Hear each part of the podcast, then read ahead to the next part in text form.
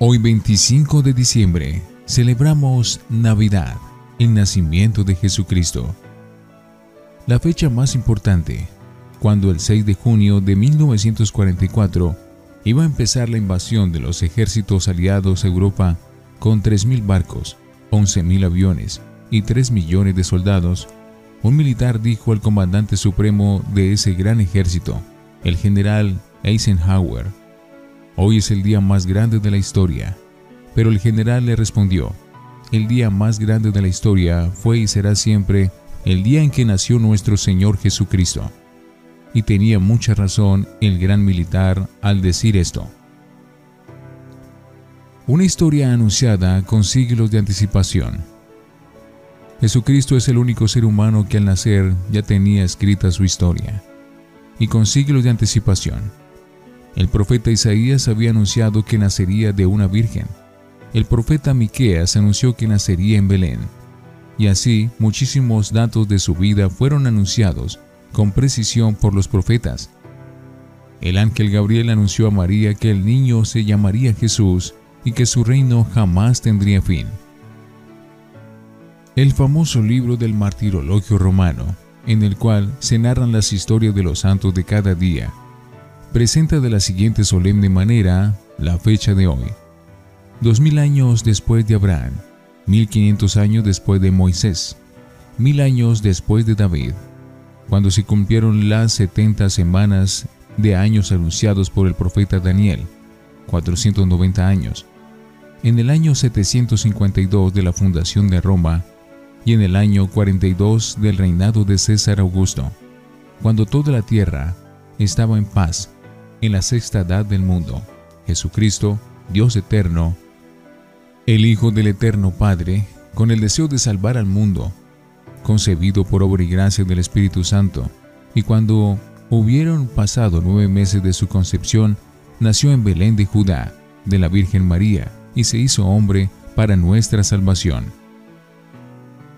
Detalles del nacimiento. El Evangelio de San Lucas narra muy detalladamente cómo fue el nacimiento de Jesús en Belén. Cuenta lo siguiente. Por aquel tiempo salió un decreto del emperador César Augusto mandando hacer un censo, y cada uno debía ir a inscribirse en el pueblo de donde había nacido. Así que José y María tuvieron que viajar desde Nazaret hasta Belén a inscribirse allá, tres días de camino. Pero al llegar a Belén, no encontraron puesto para hospedarse en ninguna casa.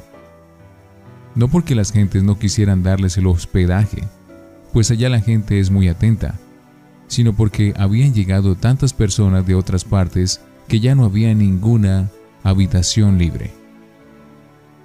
Solamente había hospedaje en el mesón común, o sea, un corral grande donde llegaban las gentes con sus animales y pasaban allí la noche. Pero José vio que ese no era sitio para ellos. Entonces alguien le avisó que por allí cerca había una cueva donde los animales se refugiaban cuando hacía frío.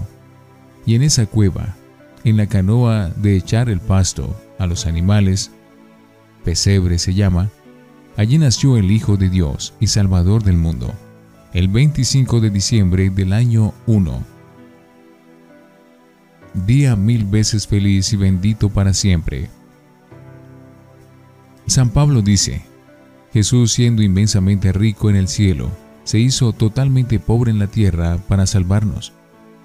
Sea para siempre bendecido por esa gran generosidad. La adoración de los pastores. Por allí cerca, en los campos de Belén, estaban unos pastores cuidando por turno sus ovejas porque hay que defenderlas de las fieras y de los ladrones. Y de pronto oyeron unos cantos en el cielo y vieron aparecer un gran número de ángeles que cantaban. Gloria a Dios en el cielo y paz en la tierra a los hombres que aman al Señor. Los pastores se asustaron, pero los ángeles les dijeron, No tengan miedo, les anunciamos una gran noticia. Hoy en Belén ha nacido el Salvador del mundo. Lo encontrarán en un pesebre, envuelto entre pañales los pastores fueron corriendo y encontraron al niño Jesús junto a María y José, y lo adoraron y le ofrecieron sus pequeños regalos. El pontífice San León, hablando de la fiesta de hoy, decía, Reconoce, oh cristiano, cuán grande es el valor de tu alma.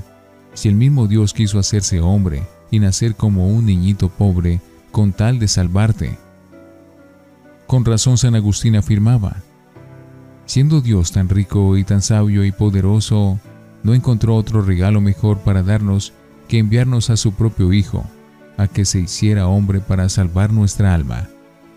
Al recordar esta bella fiesta quiero repetir lo que han dicho los santos. Jesús se hizo niño por mí. ¿Qué haré yo por él? Cristo siendo rico en el cielo, se hizo pobre por nosotros en la tierra. Segunda de Corintios 8:9. Palabra de Dios. Te alabamos, Señor. Padre celestial, por los méritos de tu nacimiento en la persona de Jesucristo nuestro Salvador, hecho un niño, sean perdonados nuestros pecados y los del mundo entero. Amén.